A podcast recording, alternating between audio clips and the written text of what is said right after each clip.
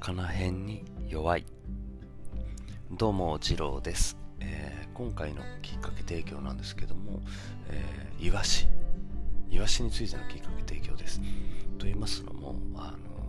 のー、先日ねニュースになっていまして話題になりました。なので知っている方もいらっしゃるとは思いますけども、あるイワシについて話がありますので、よかったら聞いていってください。はい、ということでですね、イワシなんですけども、あの最初冒頭でもあのお伝えした通り、魚へんに弱いと書いてイワシです。なぜあのイワシが弱い魚なのかと言われているのは、まあ、諸説あると思うんですけども、あの一般的に知られているのは、まずあの足が速いというところがあるそうですね。あの水揚げされてから日持ちしない、そういう意味であのすぐに食べれなくなる、だから弱い魚だ、そういうふうに言われているそうです。えー、そしてふたつめが、あの例えば漁師さんとかがあの網で漁をして魚を取ると、そういうふうになった時にイワシはどうしてもやっぱり小型な小型な違う 小, 小型の接続詞がもうダメです。すいません。えー、イワシは小型のお魚ですので、網に捕まえて、あ、イワシやと思って取ろうと思った時に、あのー、こう傷んじゃうというか、なんていうんですかね、その例えば極端に言うと首がもげちゃうとか、あの身が傷んじゃうとか、そういうふうなところでもイワシは弱いなっていうふうなこともありまして、魚へんに弱いでイワシというふうに言われているみたいです。ですが、そんなイワシがですね、 こ, これがイワシなのかっていう風な種類のイワシが見つかったそうですね。これがあの僕が大好きな静岡県の駿河湾です。この国で一番深いのじゃないのかという深水を誇る駿河湾、そこで見つかったイワシ、なんとですねひゃくよんじゅっセンチあります。ひゃくよんじゅっセンチですよ。パッと分かります？あのお子さんいらっしゃる方とか、中学生とか小学校ご、ろくねんせいだったらそれぐらいですかね、ぐらいの大きさのイワシです。イワシ弱いと言われてるイワシがひゃくよんじゅっセンチもある。まずその時点で驚きだったんですけど、なのでそのイワシにつけられた名前が横綱イワシという名前を付けられたそうです。なんか笑っちゃいますよね。そういうのありますよね。ペンギンでも王様ペンギンとか皇帝ペンギンとか、その大きさによってそのランクというか順位みたいなのをつけるみたいなのが、なんかある風潮にね、ある風潮にあるっていうのおかしいんですけど、そういう風潮にあると思うんですけどもこの横綱イワシなんですけども、その言われというか、その前にあのもう少しコンパクトな控えめなイワシが見つかったみたいです。でもイワシにしたら大きいですよ。そのイワシの名前が関取イワシという名前を付けられたそうで、でもイワシってこの大きさはないだろうということで、関取やイワシの中での関取やということで関取イワシって名前が付いたらしいんですけど、その関取イワシよりさらに大きい、関取より上、横綱やってなって横綱イワシって名前がついたそうですね。なんか安易かもしれないですけど、僕はそういうのめちゃくちゃ好きですそれでその横綱イワシなんですけども、どうやらあの調べてたらお腹の中から小魚が見つかったそうで、その駿河湾の深海深いところで、で基本的にはそれぐらい深いところのお魚はあのおたまじゃくしみたいな形になるって言われてるみたいです。あの頭が大きくて、えー、胴体とか背びれにかけては細くなる、ちっちゃくなるというか、頭でっかちで尻すぼみじゃないですけど、そういう風に言われてるんですけど、この横綱イワシはもうね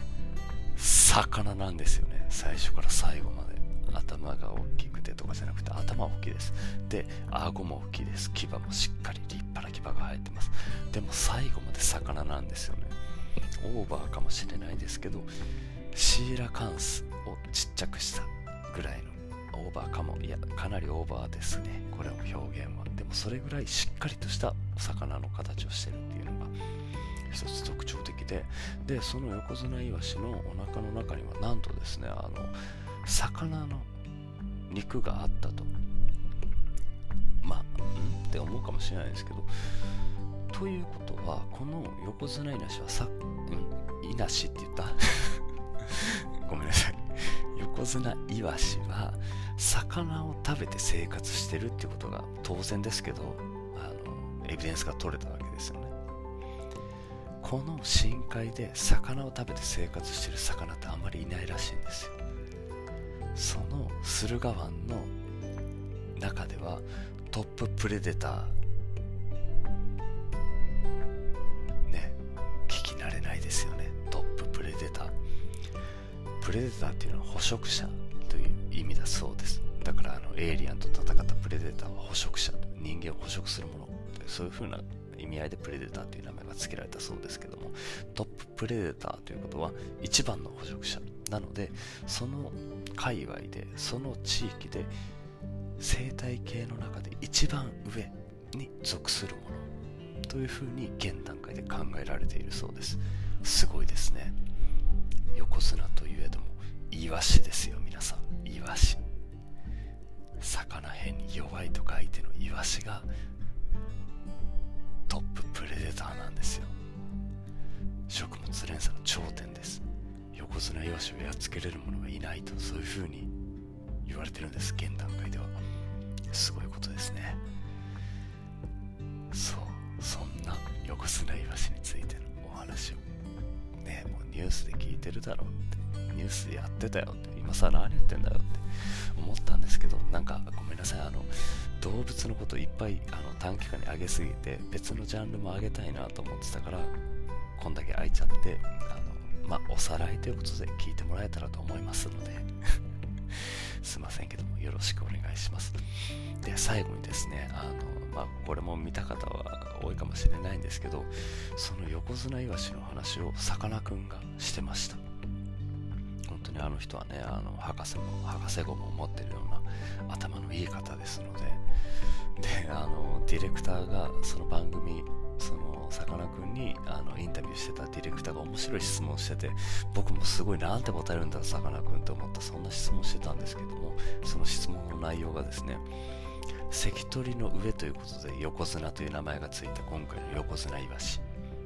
でも深海にはもしかしたらヨコヅナイワシよりも大きいイワシがいるかもしれません。もしヨコヅナイワシよりも大きいイワシが見つかったら、さかなクンだったらどんな名前をつけますか？面白い質問したなぁと思って。横綱ってだってもうトップですよ、各界のトップ、相撲界のもう相撲キングですよ。それより上ってあるんかな。えで僕もちょっと考えたんですよ、そのさかなクンが答えるまでに。いやでもボクシングとかに持っていくしかないんかな、相撲界ではもう上はないもんな、横綱の上はと思ってたさかなクンが、そうですね、横綱の上なので親方、親方イワシなんてどうでしょうか、ギョギョ。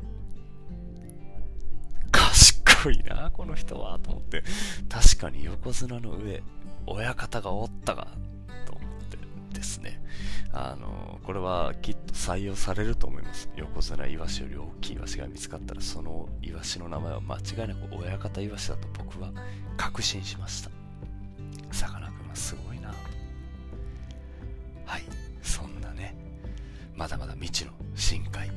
海、これからも興味が尽きないんですけども、今回はそんな魚辺に弱いと書いてのイワシが